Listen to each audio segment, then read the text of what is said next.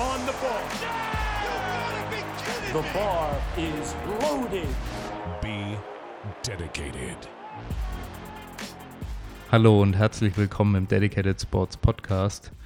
Tim und ich, Julian, unterhalten uns heute über das Thema Data-Based Coaching. Was kannst du uns zu dem Thema sagen, Tim? Ja, also Data-Based und Data-Informed Coaching und Training sind jetzt ja inzwischen immer wieder Begriffe, die so rumgeworfen werden, weil sehr, sehr viele Daten ums Training gesammelt werden können mit den ganzen Apps und der ganzen Technologie, die jetzt so entwickelt wird in der Richtung, ist es natürlich immer einfacher, möglichst viele Daten über die Apple Watch zu sammeln, über irgendwelche Apps zu sammeln. Und wir wollen uns jetzt mal anschauen, was davon ist denn tatsächlich relevant und was machen wir mit dieser ganzen Datenmenge, die wir jetzt sammeln können. Genau.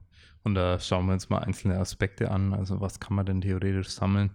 Ja, und einer ist ja der Wellness-Score. Ja. Was äh, hältst du davon? Ja, also etwas, was im Prinzip relativ einfach zu sammeln ist und einfach abzufragen ist über ein Questionnaire oder über Apps gibt es inzwischen auch schon dafür, ist einfach so ein Daily Wellbeing oder Wellness, wie auch immer man das nennen möchte, wo man einfach zum Beispiel seinen Schlaf, Ernährung, Hydration, Alltagsstress, solche Faktoren bewerten kann. Das kann in Farben sein oder auf Zahlen, Skalen, Schulnoten ähm, und damit dann einen Score bekommt, der einem dann sagt, wie gut es einem geht. Ja. Ist generell erstmal nicht verkehrt, weil es sicherlich einen ganz guten Überblick geben kann. Aber hier ist dann eben die Frage, was machen wir mit dieser Information? Also ist das Grund genug, um, wenn ich jetzt zum Beispiel zwei Tage in Folge einen schlechten Schla Schlafscore habe, muss ich deswegen mein Training anpassen? Muss ich mein Training anpassen, weil jetzt mal die Ernährung nicht so hundertprozentig on point war für die letzten Tage? Und da ist zum Beispiel die Wissenschaft inzwischen auf dem Stand, da es empfohlen wird, sowas als einen Anreiz zu einer, zu einer Konversation mit dem Athleten zu nutzen und zu sagen, hey, pass auf, ich habe gesehen, in den letzten Tagen war der und der Faktor vielleicht nicht so top. Was ist da los? Ähm, Gibt es irgendwas, womit man dir helfen kann? Ähm, oder hast du das Gefühl, dass es dich aktuell sehr beeinträchtigt oder ist es einfach was, was temporär jetzt halt mal der Fall ist, wo man nicht viel machen kann und wo wir einfach durchpushen müssen oder muss das Training deswegen angepasst werden. Also es ist sehr, sehr wichtig, diese Daten nicht nur zu erheben und dann irgendwo zu speichern und einen schönen Graphen in irgendeinem Google Sheet zu haben und dann hinterher sagen zu können, ach ja, äh, das, die Trainingseinheit war nicht so gut und da ist der Graph nach unten gegangen. Vielleicht lag es daran. Kann schon sein, dass es daran lag, aber wichtiger ist es, diese Daten zu nutzen, um Rückfragen zu halten und einfach ein kurzes, kurze Nachfrage, so hey, wie schaut's aus? Können wir da gerade irgendwas ändern? Müssen wir irgendwas ändern? Oder ist es einfach gerade äußeren Umständen geschuldet, die wir nicht beeinflussen können? Ja. Ja, also den Aspekt mit äh, Anlass zur Kommunikation mit dem Athleten finde ich sehr, sehr gut. Also ich glaube, wenn man es dafür nutzen kann, dass man beispielsweise einen Grenzwert hat, man wird informiert, wenn jetzt jemand einen gewissen Grenzwert unterschreitet und kann dann als Coach eingreifen, dann hat es auch einen praktischen Nutzen. Und genauso finde ich es wichtig zu unterscheiden, ähm, geht es jetzt um die akute Leistungsfähigkeit oder um die Regeneration an sich. Weil oftmals kann es ja sein, dass der Athlet, ja, er hat schlechter gegessen, er hat schlechter geschlafen und dadurch, dass er noch nicht so tief in dem Loch drin ist, merkt man an seiner Leistungsfähigkeit noch gar nichts. Das heißt, man müsste das Training jetzt nicht nach unten anpassen, weil man Angst hat, man scha er schafft die Gewichte nicht mehr. Ähm, der interessante Aspekt kann dann eher sein, okay, ist es sinnvoll, da jetzt noch was draufzupacken, weil ja gewisse Stressoren vielleicht irgendwo schon da sind. Vielleicht ist ja zusätzlich eben privater Stressor auch da.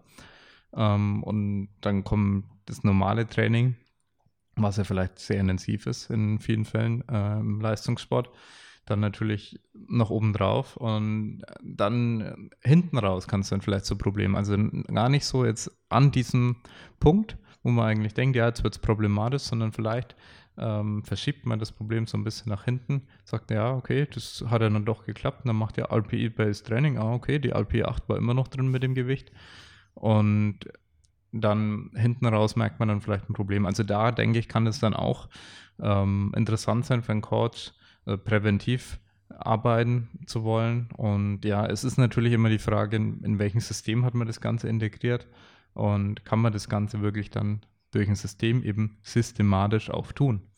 Und nicht, okay, ähm, ja, kriege ich das jetzt zufällig mit? Habe ich da irgendwie andere Möglichkeiten? Ähm, habe ich da, was für ein Workflow habe ich da? Also es ist dann schon schwierig, das Ganze zu integrieren in so ein, ja, ich sag mal, ein Coaching-Verlauf, Coaching-Business, dass der Athlet und der Coach davon profitiert, weil ja am Ende auch viel Arbeit da reinfließt. Ja, also der Athlet trackt das da alles, steckt Arbeit rein und dann muss man sich aber auch dessen bewusst sein, dass man was mit den Daten anfangen muss und dann auch hinten raus äh, so einen äh, Downstream-Effekt sozusagen hat. Ja, definitiv. Also das hat auch, haben auch die Untersuchungen zu eben diesen Wellness-Fragebögen gezeigt. Das funktioniert in der Regel nur, wenn man auch damit arbeitet und die Athleten merken, okay, man schaut sich das auch an. Wenn die das Gefühl haben, und das habe ich auch schon erlebt in der Vergangenheit, dass das halt von, von Vereinen genutzt wurde, also jetzt im, im Teamsportbereich, dass es von Vereinen genutzt wurde, dieses Monitoring, aber sich das nie jemand angeschaut hat und damit nichts passiert ist und dementsprechend motiviert waren dann halt auch die Athleten, das auszufüllen. Also man ist denen dann quasi immer hinterhergerannt, ey, habt ihr schon Kitman ausgefüllt, dies, das, jenes, aber die sagen so, ey, warum? Warum soll ich das machen? Und das ist absolut verständlich. Und von daher sollte man sich das, wenn man sich jetzt selber coacht, kann man sowas natürlich machen und das einfach so als kleine objektive Zahl im Hintergrund einfach laufen lassen, dass man dann schauen kann, okay, hey, die Trainingsphase da hatte ich relativ viel Stress und das habe ich dann auch gemerkt, dass alles ein bisschen schwieriger wurde. Aber es ist jetzt auf jeden Fall nichts, wo man sagen sollte, uff, mein Wellness-Score ist heute nur bei 7 von 9. Jetzt muss ich auf jeden Fall komplett runter vom Gas. Hm. Also das sollte man auf jeden Fall im Hinterkopf behalten.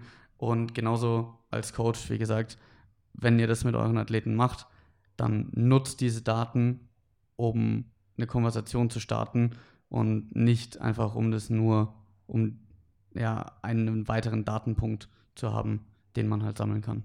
Genau. Und vor allem nicht überreagieren. Also wenn jetzt sagt, man trackt das Ganze jetzt als Athlet oder als Coach, zu sagen, okay, ich hatte jetzt hier eine schlechte Nacht und deswegen kann ich am nächsten Tag nicht hart trainieren oder ich verschiebe mein Training. Es ist in den meisten Fällen gar nicht so schlimm. Sagen wir mal. Wenn jetzt wirklich, das ist eine Sache gewesen, die war vielleicht sogar total beschissen, aber man verkraftet schon oft sehr viel auch. Ja, und muss jetzt nicht bei den kleinsten Dingen dann immer reagieren, bloß weil da irgendwie die Daten hier da sind. Und ich nutze es ja jetzt auch. Also ich sage als Athlet, ja, ich habe das jetzt getrackt und jetzt, äh, ich hab, so hätte ich gesagt, ja, ich hatte eine schlechte Nacht, aber so äh, sehe ich das dann schwarz auf weiß. Ich hatte eine schlechte Nacht und plötzlich ich muss ja reagieren, weil ich habe das jetzt getrackt. So in der Richtung darf es natürlich dann auch nicht sein. Also du sagst, ja. ich muss jetzt zwanghaft sofort was mit den Daten anfangen, also dieses Überreagieren oder das andere Extrem, ich mache überhaupt nichts mit den Daten, weil äh, ich weiß nicht mal, ob mein Coach sich das anschaut, das wird halt getrackt und irgendwann, ja, der Coach denkt sich, ja, da kann man vielleicht irgendwas im Nachhinein nachvollziehen. Ja, ja aber leider, leider ist der Mensch nicht so simpel. Also da hat es meistens schon noch mal ein paar mehr Einflussfaktoren ja. als nur so einen Score. Ja. Und von daher, ja, vielleicht kann man was damit anfangen, aber vielleicht auch nicht. Und von daher, wie gesagt, also wenn man sich selber coacht und das nutzt, um damit Rückschlüsse aufs Training zu ziehen, auf jeden Fall das Ganze mit Vorsicht genießen und nicht direkt irgendwelche, nur weil der Score ein bisschen niedriger ist, direkt in Panik verfallen und dann nicht trainieren gehen. Ja, genau. Dann ein Thema ist natürlich immer Kalorien und Makros zu tracken. Das ist ja, ja, ich sag mal seit puh, echt sehr vielen Jahren. Ja, und, eigentlich seit ich angefangen habe, also ja. locker so neun Jahre, ja. ist das eigentlich schon gang und gäbe. Ja, also auf jeden Fall ein Jahrzehnt, sodass es üblich ist, seine Kalorien zu tracken. Äh, wie schaut es bei dir gerade aus? Trackst du deine Kalorien? Ja, ich versuche halt möglichst viele zu essen. Davon ähm, Möglichst viele davon alle. anzusammeln. Ja, genau. ähm, nein, also um deine Frage zu beantworten, ich tracke nicht.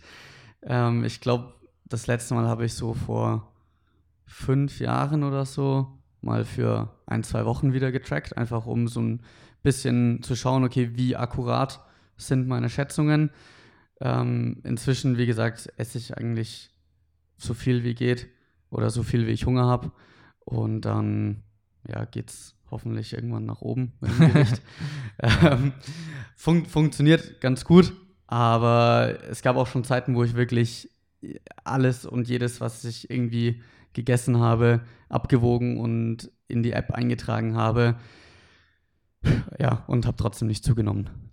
Es ist ja zum Teil, muss man ja wirklich sagen, ein Education-Tool. Du hast es ja schon gesagt, vor fünf Jahren hast du mal auch dann geschaut, okay, was mache ich da eigentlich genau?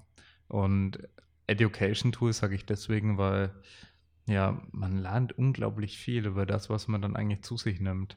Ja, ich sage jetzt nicht, also das will ich betonen, dass Kalorien alles sind und dass vor allem, also die, ähm, ich sag mal, die Genauigkeit der Kalorienangaben, die ist sehr, sehr fragwürdig. Also ich, ich weiß jetzt nicht mal im Prozent, aber da gibt es ja eine zweistellige Abweichung der Kalorien auf jeden Fall, ja. die da angegeben sind. Und die kann natürlich in beiden Richtungen zu einem Extrem auch mal werden. Und man sagt, naja, kann schon mal sehr stark auch abweichen.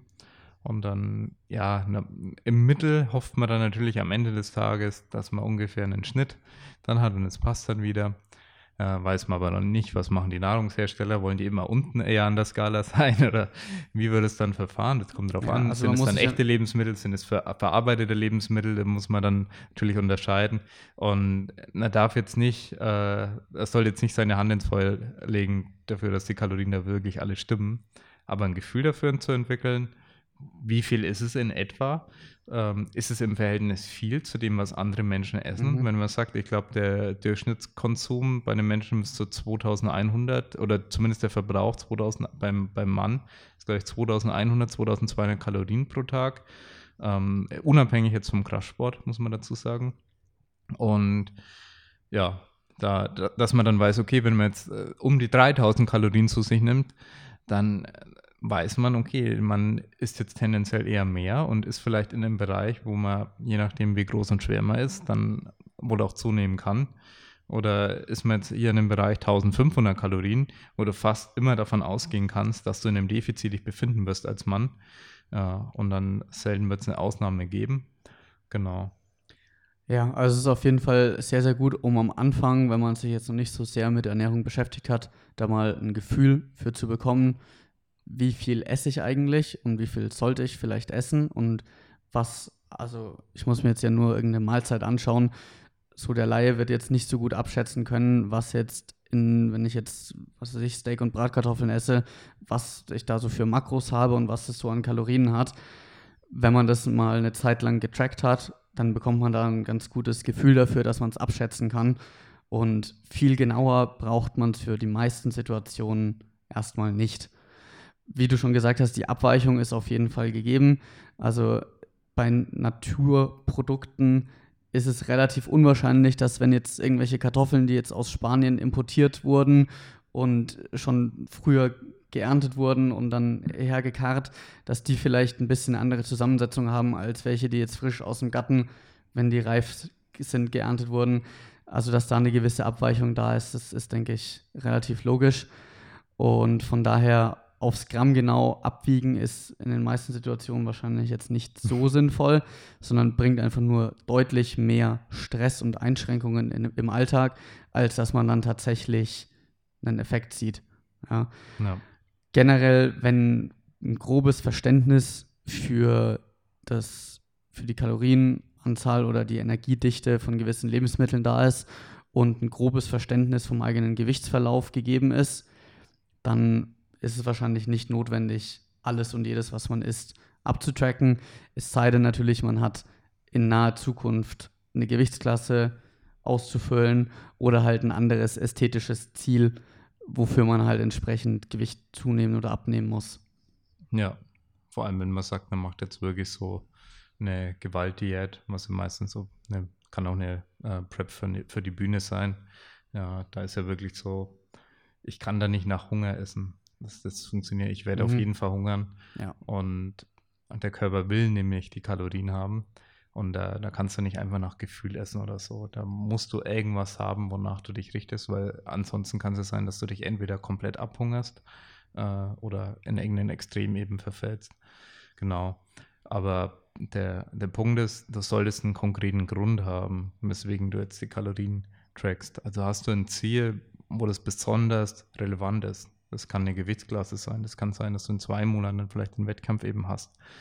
Und dass du vielleicht dann auch, wenn du vielleicht in der Gewichtsklasse normalerweise drin sein solltest, aber du hast keine wichtigen Wettkämpfe dazwischen, dass du vielleicht dich nicht verrückt machen solltest und dein Leben davon bestimmen lassen solltest, dass du deine Kalorien die ganze Zeit tracken musst. Also ich track auch seit vielen Jahren dann nicht mehr so regelmäßig, obwohl ich, ich glaube, ich habe noch nie so viel Wert auf meine Ernährung gelegt wie jetzt und ich tracke nicht. Also dass es nicht in äh, hundertprozentiger Korrelation zueinander steht äh, wie wichtig nehme ich meine Ernährung und tracke ich oder nicht. Also ich äh, kann es äh, wirklich sagen, es war noch nie so wichtig für mich, äh, die Ernährung so strukturiert und äh, gut geplant wie jetzt äh, durchzuziehen. Aber ich mache das Ganze ohne Tracken.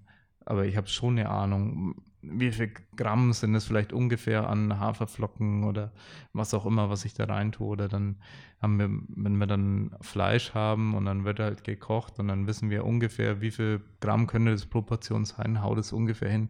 Also so ein Eiweiß abzuschätzen, was dann am Ende pro Mahlzeit äh, da ist, ist ein ganz anderes Thema und ein sehr viel geringerer Stressfaktor, als dann diese ganzen getrackten Daten zu haben, die dann auch noch irgendwo rumliegen ähm, von den ganzen Kalorien und Makronährstoffen, die du eben dann irgendwann zu dir genommen hast. Ja, also es kann wichtig sein, wenn du eben ein konkretes Ziel hast ja, oder du noch neu im Kraftsport vielleicht auch bist oder neu im ernährungsgesteuerten Kraftsport, sage ich jetzt mal, weil du sagst, okay, plötzlich ist Ernährung ein Thema geworden, weil du vielleicht deine Ziele noch nicht ganz erfüllen konntest, so. Und du merkst, okay, ich nehme zu schnell zu, ich nehme nicht schnell genug zu, was auch immer. Ja, und dann ist es ein richtig geiles Education-Tool, was man temporär sich auferlegen kann. Ja. ja. Aber also wie du gesagt hast, ich denke, man muss vor allem als Hobbysportler und auch als ambitionierter Hobbysportler sich wirklich überlegen, ob es einem der zusätzliche Stress und die ganzen Einschränkungen, die man hat, wert ist. Nur weil man tracken will und wirklich versucht, so genau wie möglich seine Kalorien vollzukriegen, ob es einem das, diese Einschränkungen wert ist für das Ziel oder nicht. Und jetzt mal objektiv betrachtet, ist es der Stress wahrscheinlich für die meisten Leute nicht wert, auch wenn sie erstmal das Gefühl haben, ja, ich muss das wirklich alles hundertprozentig machen, weil sonst geht nichts voran. Wie gesagt, ja. muss, sich, muss sich jeder selber überlegen. Also ich kann euch auch einen Tipp mitgeben, weil wir gerade beim Thema Ernährung sind. Statt wirklich da so viel Zeit und Energien zu investieren, investiert ein bisschen was in Nahrungsmittelqualität und Mikronährstoffdichte. Also dass wirklich, wenn ihr wirklich nur auf Eiweiß und Kohlenhydrate schaut und Fett vielleicht noch, dann äh, werdet ihr zwar eine super geile Tabelle am Ende haben und alles super geil getrackt haben, weil so Mikronährstoffe und so, das lässt sich alles nicht so leicht tracken und eine Qualität lässt sich auch nicht tracken. Habt ihr keine Daten, aber es kann sein, dass ihr mit weniger Stress mehr erreicht am Ende des Tages. Ja, also jetzt und nochmal auf den, auf den Coaching-Aspekt zurückzukommen, so natürlich kann man, also als Coach interessiert einen natürlich schon, wie so der Gewicht wie so der Gewichtsverlauf ist, weil das ja natürlich eine, einen direkten Einfluss auf die Leistung irgendwo hat. Aber ich glaube jetzt nicht, dass man sich die täglichen Makronährstoffzusammensetzungen seiner Athleten jeden Tag anschauen muss und daraus dann großartige Rückschlüsse aufs Training ziehen kann. Das ja. kann natürlich in gewissen Situationen einen absoluten Unterschied machen, ob da jetzt 40 Gramm mehr oder weniger Kohlenhydrate gegessen werden, aber diese Situationen kommen einfach nicht so oft vor im Trainingsalltag. Und von daher muss man sich dann überlegen, okay, an welchen Zeitpunkten im Jahr ist es für mich sinnvoll, mir die Makronährstoffzusammensetzung meiner Athleten anzuschauen und wann muss ich das, denen, kann ich denen den Stress ersparen und mir den Stress ersparen, weil der Einfluss einfach nicht relevant ist. Genau. Und du hast es jetzt gerade schon angedeutet, so Gewichtsverlauf. Vom Athleten. Das ist natürlich auch was, was man bei sich selbst, bei seinen Athleten und so weiter tracken kann. Kann auch relevant sein, äh, kann auch interessant sein, vor allem dann im Nachhinein. Also ich beispielsweise habe eine elektronische Waage und ich kann das theoretisch dann nachvollziehen. Ich wiege mich dann alle paar Tage spätestens, ähm, manchmal vielleicht auch jeden Tag und dann habe ich halt so einen Gewichtsverlauf und das ähm, über eine lange Zeitspanne kann das interessant sein, aber man muss schon wissen, wenn man da jetzt Zeit und Energie auch reinsteckt und sich nicht nur auf die Waage stellt, sondern das wird dann noch irgendwo manuell vielleicht noch gespeichert und ähm, jemand muss sich das anschauen. Brauche ich das wirklich oder in welcher Phase befinde ich mich gerade? Will ich gerade eine Gewichtsklasse ausfüllen? Ja, wenn ich sage, ich habe Zeitdruck, ich habe neun Monate, ich will die Gewichtsklasse ausfüllen, will bei der Deutschen mitmachen. Äh, so ein ganz typischer Kontext als Coach, den man kennt äh, bei einem Athleten, wo es definitiv eine Rolle spielt und du dir als Coach denkst, ja, das wäre jetzt echt schön, wenn du dich täglich wiegen würdest. Ich will das mal mitverfolgen. Und ich glaube, das schaut man dann sich auch schon mal an. Ja, man sagt, das hat man dann relativ schnell so äh, Wochenfeedback, schaut man sich so die, die Woche an, sieht da vielleicht auch so einen Wochendurchschnitt, ähm, je nachdem, äh, in der Tabelle oder so. Genau.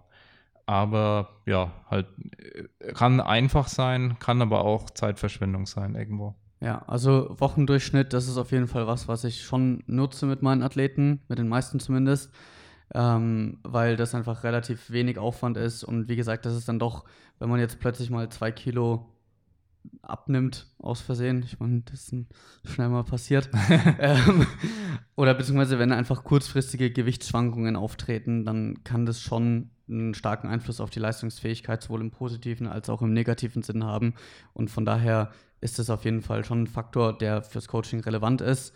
Wie gesagt, die direkte mm, Energieaufnahme und Zusammensetzung davon in den meisten Fällen eher nicht, ähm, bis auf eben gewisse Situationen. Genau. Und eine typische Sache, was dir auch viel getrackt wird, ähm, auch schon eigentlich seit längerer Zeit, sind ja Tonnage, also die komplett bewegte Last im Training oder sei es auf eine Übung äh, bezogen, die Last. Ja, wie viele Tonnen hat man denn eigentlich bewegt an dem Tag? Es ist auch immer nice to know erstmal äh, und denkt sich, boah, so viele Tonnen waren das. Aber ja, am Ende des Tages ist es wirklich nicht so greifbar. Und ist immer die Frage, wie gut kann man das vergleichen? Ja, wenn jetzt dann ein Athlet auch stärker geworden ist und dann verändern sich auch gleich wieder die Tonnages dann extrem. Ähm, das heißt, zwischen Athleten als Coach dann auch manchmal schlechter vergleichbar. Und dann zwischen den Phasen, wie intensiv ist das Training? Da lässt also mit einem 5x10 kreierst du deutlich mehr äh, Tonnage als mit 5 mal irgendwas anderes. Aber von der Belastung her ist vielleicht ähm, ja dieses 5x3, 5x2 sogar intensiver. Weil wenn du es dann vergleichst, also bei einem Parameter, den ich am liebsten genutzt habe und auch als Coach dann aktiv äh, ja, bei der Trainingsplanung, Trainingsgestaltung dann immer mit einbezogen habe, sind ja die Satzzahlen. Und die Satzzahlen würden ja in dem Kontext dann gleich bleiben, obwohl die Belastung nach oben geht. Das heißt eigentlich, die Tonnage geht nach unten und die Belastung geht nach oben für den Athleten. Und da finde ich es dann wieder schwer oder komplizierter. Natürlich kann man das also mit genug Erfahrung und da hat er ein System und sagt, okay, da befindet sich jetzt im Peaking. Im Peaking bewertet man alles anders. Man kann vieles machen, aber es wird am Ende komplizierter. Deswegen, dessen sollte man sich bewusst sein. Ja, also ich denke so in der klassischen Trainingsliteratur sind halt einmal Volumen äh, gemessen in Sätze mal Reps und Tonnage gemessen in Sätze mal Reps mal bewegtes Gewicht. Das sind so die klassischen Dinge, die oft in Studien angegeben werden, in Trainingsstudien oder halt generell in der, in der Literatur als Maßstäbe verwendet.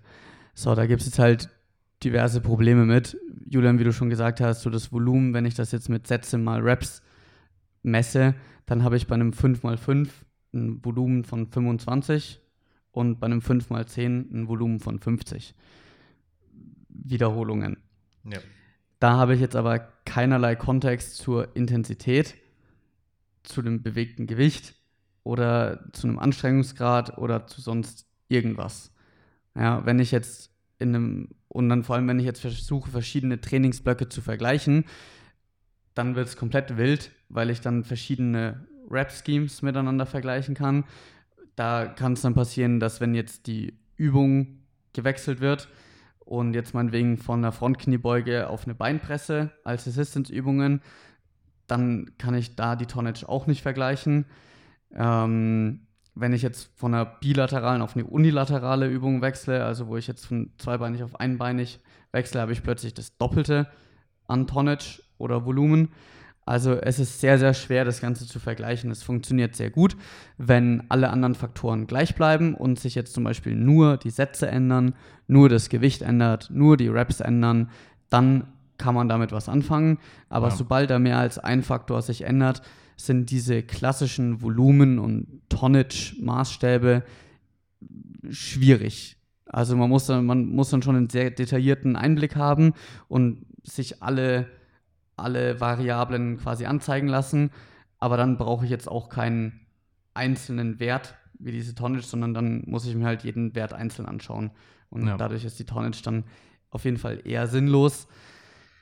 Ja, du hast es schon angesprochen, so du zählst dann eher die Sätze. Das ist was, wo ich auch eigentlich schon seit mehreren Jahren drauf zurückgekommen bin, weil ich halt sage, okay, ich kann besser noch einen Satz mit einer gewissen Intensität, mit einem, also mit, einer, mit einem gewissen RPI, mit einem anderen Satz mit einer gewissen RPI vergleichen, unabhängig davon, wie viele Raps das jetzt waren, als dass ich versuche, hier alle Faktoren miteinander in einen Pot zu werfen. Und von daher, wenn ich jetzt das Volumen tracke, dann ist da auf jeden Fall Sätze oder beziehungsweise Arbeitssätze in einer gewissen Übung so mit Abstand Nummer 1 Marker. Genau, es lässt sich doch eigentlich relativ leicht dann auch steuern, weil ja, in, in den meisten Fällen ist es so, dass im Peaking die Satzzahlen im Zweifelsfall, wenn dann ein bisschen nach unten gehen, ja. obwohl ja eigentlich äh, die Tonnage ja so schon nach unten gehen würde, was wir schon gesagt haben. Und ansonsten pro Einheit ist es auch super interessant. Wenn du dem Athleten irgendwas Unrealistisches gibst an Satzzahlen, er wird es er wird's merken. Mhm. Also wie viele Sätze er am Ende des, des Tages machen wird, auch wenn es vielleicht dann kleinere Übungen sind oder die Intensität nicht ganz so hoch jeder Satz, den du anfängst, ist einfach schon mal eine Art Belastung sozusagen. Und dieser Spielraum ist nicht unendlich groß.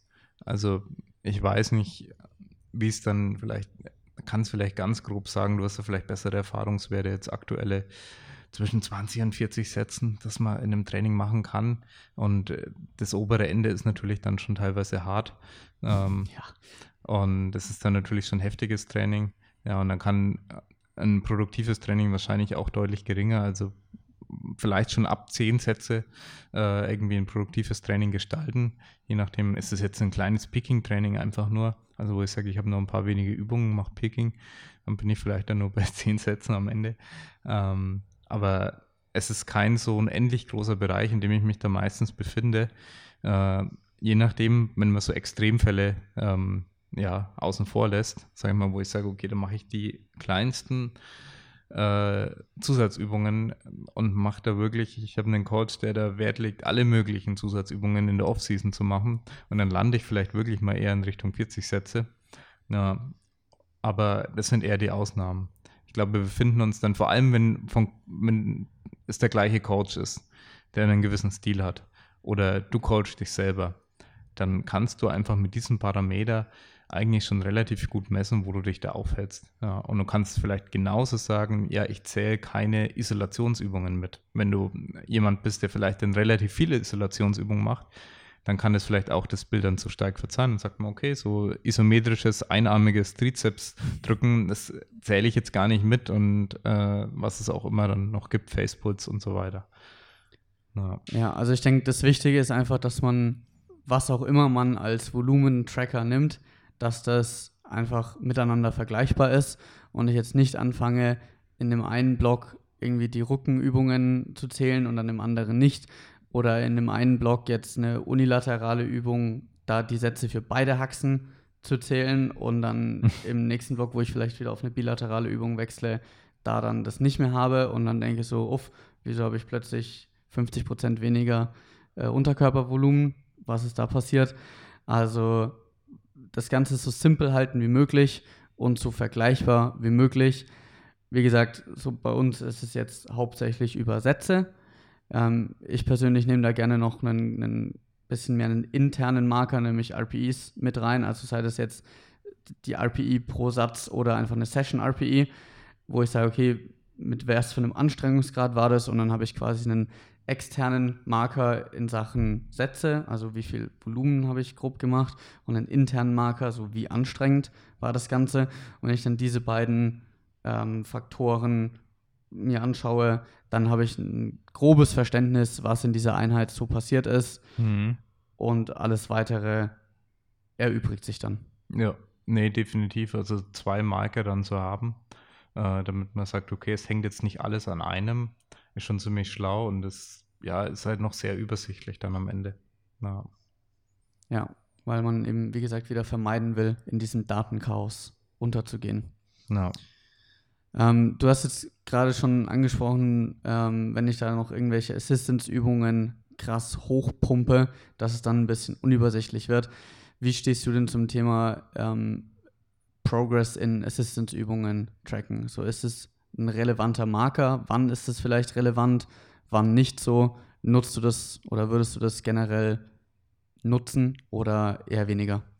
Also ich nutze es eher kommunikativ, dass ich äh, tatsächlich dann immer sage, versucht zwar vielleicht jetzt nicht zu hoch einzusteigen bei den Übungen, aber es ist sehr sinnvoll, vor allem wenn es sich jetzt nicht nur um drei Wochen hintereinander handelt, dass ihr langfristig steiger werdet in den Übungen. Versucht da schon mal irgendwo einen Marker zu haben, sei es auch, dass ihr es euch einfach nur merkt oder ja, wenn ihr eben das machen müsst, dann notiert es euch irgendwo steigert zu werden in den Zusatzübungen kann oft ähm, auch eine Motivation sein, dass man sagt, hey, und jetzt die Assistance und es ist ja, ich pumpe ja einfach nur durch und ich habe da kein Ziel und gar nichts.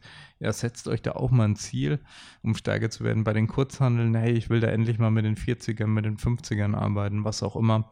Ähm, es sollte nicht die Regel sein, dass ihr euch immer pusht, bis zum geht nicht mehr. Es sind Zusatzübungen am Ende des Tages, aber dieses gar nicht pushen bei diesen Zusatzübungen halte ich für ein genauso großes Problem.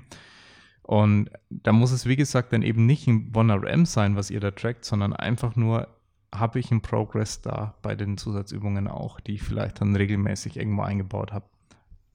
Ja, ich denke, das ist ähnlich so wie mit dem Körpergewicht, wo ich mir halt eher einen Trend über mehrere Wochen und vielleicht sogar Monate hinweg anschaue anstatt jetzt zu schauen, hier bei jeder Woche, uff, habe ich schon abgenommen.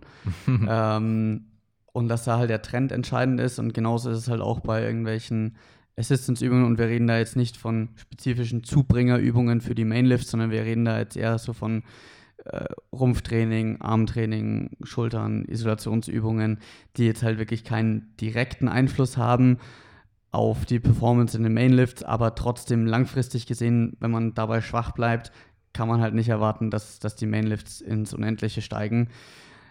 Von daher, ich persönlich arbeite ganz gerne einfach mit Rap-Schemes und RPEs, also dass ich halt sage, okay, ich mache irgendwas so vier Sätze mit neun bis elf Raps oder elf bis 13, meistens ungerade Zahlen, mhm. ähm, einfach nur um dem Klischee zu entspringen. Um zu triggern, ja. Ja, und zu triggern. Ähm, und da sollte dann zumindest von Block zu Block eine leichte Progression an Gewicht da sein. Und wenn jetzt jemand vier Monate lang mit demselben Gewicht Schulter drückt oder rudert, dann ist es offensichtlich, dass man da mal wieder ein Gespräch führen muss und fragen, okay, hey, was ist da los, woran liegt es, dass es nichts vorangeht. Aber wenn da erkennbar ist, dass da wirklich von Block zu Block stetig die Gewichte steigen in einer gewissen Rap-Range, dann ist man da, denke ich, safe und muss jetzt nicht wirklich von jedem Satz jede Rap mit jedem RPI tracken, um das Ganze einfach wieder übersichtlicher zu gestalten. Hm. Nee, und eine Sache, die ich vielleicht dann noch erwähnen würde, ist, ähm, setzt es schon dann im Kontext zu eurem Körpergewicht. Also bei Mainlifts steiger zu werden, wie zum Beispiel auch im Kreuzheben vor allem, unabhängig vom Körpergewicht, funktioniert richtig gut. Das ist ein sehr technischer Lift und je mehr Gelenke involviert sind, desto leichter ist es. Aber in mhm. Isolationsübung, jetzt als Extrembeispiel, steiger zu werden, während ihr abnimmt, im Defizit seid, ist unheimlich viel anspruchsvoller, als eben in euren Mainlifts trotzdem stärker zu werden. Das kann funktionieren, weil die Abhängigkeit von eurer Muskelmasse oder die Korrelation dazu ist einfach deutlich größer. Also nicht dann plötzlich sagen, okay, jetzt läuft aber mein Training scheiße, weil ich bin zwar eine Gewichtsklasse runter und meine, ähm, hier meine Zusatzlifts, die gehen einfach nicht nach vorne. Na, ich komme da nicht weiter.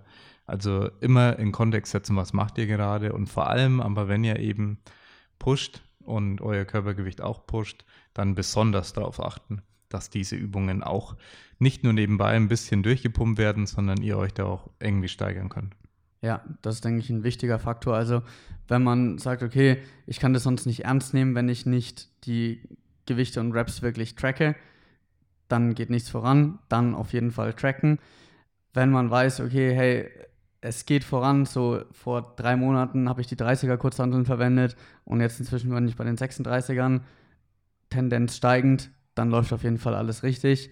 Und von daher, ja, wenn es einem hilft, um das Ganze zu pushen, yes. Wenn man auch so weiterkommt und es wieder nur ein unnötiger Datensatz und unnötige Nummern in einem Excel-Sheet sind, eher nicht. Genau. Und dann geht es ja übergreifend auch noch zum Thema E1RM. Kann man natürlich auch jetzt bei irgendwelchen Zusatzübungen, sei es auch, ja, ich sag mal, Variationen von euren Primary Lifts. Ja, kann man sich überlegen, aber kann halt auch schon wieder in die Richtung gehen. Ich habe da jetzt zu viele verschiedene ähm, ja, Werte, die ich da beobachte und wie schnell verändern die sich, wenn ich alleine zwischen verschiedenen äh, Rap- und Set-Schemes dann hin und her switche. Und ja, muss man auch mit Vorsicht genießen. Und ich glaube eben auch bei den Primary Lifts, also bei euren drei großen Übungen, dass es nicht immer wichtig ist, dass E1RM komplett beobachtet wird, also wirklich äh, akribisch an jedem Tag, ah, okay, hat sich wieder gesteigert. Und ihr befindet euch zum Beispiel nach einem Wettkampf in der Offseason und ihr müsst jetzt einfach mal äh, Technik machen, Volumen reinbringen, diese ganzen Geschichten. Es gibt manchmal wichtigere Marker. Na, und ein wichtigerer Marker könnte hier zum Beispiel sein, damit ihr genug Arbeit einfach reinbringt. Da würde ich sagen, ja, das sind plötzlich die Sätze sehr interessant. Ihr arbeitet genug in der Offseason, damit ihr dann später äh, sozusagen die Früchte ernten könnt von eurer Arbeit. Und es geht nicht darum, äh, dass von jedem von diesen Sätzen das E1RM stimmt. Ja. ja, definitiv. Also ich persönlich finde E1RM, wenn es aussagekräftig ist, sehr, sehr gut zu tracken. Aber wie Julian schon gesagt hat, wenn man irgendwie in der Offseason plötzlich nur noch mit High Reps arbeitet, dann kann das halt sehr, sehr stark abweichen. Dass bei manchen Leuten, die sind da sehr, sehr gut auf High Reps und generell, je höher die Reps werden, desto höher, also desto mehr Abweichung nach oben hat meistens das E1RM. Von daher können da dann zum Teil wilde Zahlen rauskommen, wo man dann, sobald es wieder schwerer wird tatsächlich, denkt man sich so, uff, wo, wo ist das E1RM hin? Ich sehe es nicht mehr. Ähm, von daher, solange das Ganze verlässlich ist, also meistens so maximal basierend von, von fünf Raps oder niedriger, dann kann man da, denke ich, schon was damit anfangen und dann ist das auch sehr, sehr wertvoll, weil man dann einfach sieht, okay, bewege ich mich in die richtige Richtung oder eier ich gerade rum und trainiere nur so vor mich hin. Aber solange eben diese, diese Verlässlichkeit des Ganzen nicht gegeben ist, dann ist es halt eher mit Vorsicht zu genießen und man sollte auf jeden Fall auch nicht schauen, dass man jetzt, wenn man gerade schön Achter, Zehner oder sowas hat, dass man dann versucht, das E1RM damit zu pushen, sondern versucht, okay, ich das Ziel gerade ist, die Arbeitskapazität zu steigern, das Volumen zu steigern, zu hypertrophieren, was auch immer. Und dass das dann im Vordergrund bleibt und nicht das E1RM sieben Monate out basierend auf, auf einem Zehnersatz Kniebeugen, weil das kann man sich halt auch an den Hut nageln. Ja, man sollte es eher motivierend nutzen, dass man zum Beispiel in der Vorbereitung die Zehner-Wiederholungen mit 10 Kilo mehr macht als in der letzten Vorbereitung, äh, was ja oftmals der Fall sein wird und nicht, okay, ich mache jetzt 10 Kilo mehr als in der letzten Vorbereitung, aber mein E1RM ist unter dem, was ich am letzten Wettkampf gemacht habe, bei diesen 10er, dann stimmt das Trainingsgewicht dann vielleicht nicht oder müsste ich nicht eigentlich stärker sein? Ähm, das ist dann der falsche Parameter, den wir vergleichen. Ja, und deswegen, ich sage oftmals ja mindestens RP8 und maximal fünf Wiederholungen, dann kann es aussagekräftig sein, aber auch nicht unbedingt, wenn es ein 7x5 ist und es auch dann trotzdem eher Arbeit ist, die ihr macht. Also ihr, ihr verrichtet einfach viel Arbeit. Und da dann, da ist es oft eher kontraproduktiv, hier ein One ERM zu jagen und nicht eben diese Arbeit möglichst sauber und zielorientiert zu verrichten. Ja, definitiv. Also klar, als Powerlifter suchen wir immer unser 1RM zu pushen, aber es gibt Phasen im Training, wo genau das auch das primäre Ziel ist und es gibt Phasen im Training, wo das eher das sekundäre Ziel ist und wir wieder die Kapazität steigern wollen für die zukünftigen Blöcke, indem wir das Ganze dann wieder als Hauptfokus haben. Und da sollte man im Idealfall nicht immer auf sein E1RM achten, weil es eben andere Faktoren gibt, die wichtiger sind. Genau, also als Resümee könnte man sagen, denkt einfach nochmal sehr genau drüber nach, auch mit dem Input, den wir jetzt teilweise geliefert haben und unseren eigenen Erfahrungen, wie es bei euch so ist. Was habt ihr am Ende dann wirklich genutzt? Was ist vielleicht jetzt doch interessant geworden durch unser Gespräch, dass ihr tracken wollt? Ja, und was in welcher Phase vielleicht auch interessant ist. Also wie gesagt, dann zum Beispiel so Sätze vielleicht vor allem interessant in der Phase, wo es mehr um die Arbeitskapazität geht. Ja, und ihr einfach nur genug trainieren müsst, dass ihr weiterkommt. Und dann in der Phase, wo es dann Richtung Peaking geht, dann so ein E1RM schon interessanter sein kann, ob das jetzt nach oben geht oder nicht, ja, weil die Sätze sich doch äh, in einem vergleichbaren Bereich aufhalten und eure Top-Sets vor allem. Genau, dass ihr da ein bisschen unterscheiden könnt, wann welche Parameter und genauso, was wir vorher angesprochen hatten mit dem Körpergewicht. Ihr befindet euch jetzt zwei Monate vom Wettkampf und plötzlich wird das Körpergewicht viel interessanter. Ja, und viele andere Dinge. Ja, dass ihr immer den Kontext mit einbezieht, um zu wissen, welcher Parameter wird denn jetzt überhaupt ausgewertet und welcher Parameter äh, eben nicht und lohnt sich da jetzt Zeit und Energie drauf zu verschwenden, jetzt alle meine Makros auch zu tracken, wenn ich am Ende des Tages gerade gar nichts damit anfangen äh, will oder muss oder funktioniert vielleicht meine Gewichtszunahme richtig gut und ich könnte vielleicht, vielleicht jetzt einfach mich darauf konzentrieren, meine Arbeit verrichten. Ich muss meine Kalorien gar nicht tracken. Das passt alles. Mein äh, Gewichtsverlauf, der geht nach oben und dann reicht es einfach erstmal. Ja, und also, wie du gesagt hast, so ein anderes Beispiel für das, wann ist es interessant, was zu tracken, was mir jetzt gerade noch einfällt, wäre zum Beispiel Pausezeit oder Trainingsdauer. Ja, wenn ich mir jetzt als Ziel habe, dass ich meine Arbeitskapazität in der Offseason steigere, dann kann Pausezeit zwischen den Sätzen plötzlich ein sehr, sehr interessantes Ding werden zu tracken, weil ich halt vielleicht jetzt direkt nach dem Wettkampf, wenn jetzt die Kondition nicht so hundertprozentig ist, brauche ich vielleicht relativ lange, um mich von dem Satz 10er zu erholen und die Trainingseinheit an sich dauert dann halt auch relativ lange. Da ist dann vielleicht eher das Ziel, die Pausezeit zu minimieren oder zu reduzieren zumindest.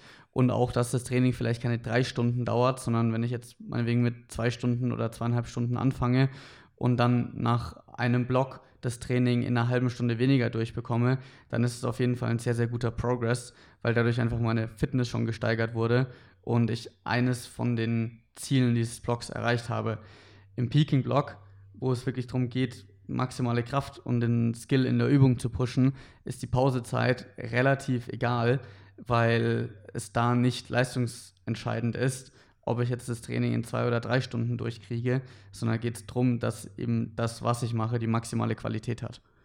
Und von daher, wie du gesagt hast, Julian, wann ist welcher Faktor interessant zu tracken und wann ist es absolute Zeitverschwendung? Genau, das sind äh, gute abschließende Worte. und dann würde ich mich bei den Zuhörern bedanken und auch bei dir, Tim, dass du dir die Zeit genommen hast. Und ja, gerne unseren Podcast äh, bewerten, liken, teilen und bis zum nächsten Mal. Ciao. Servus.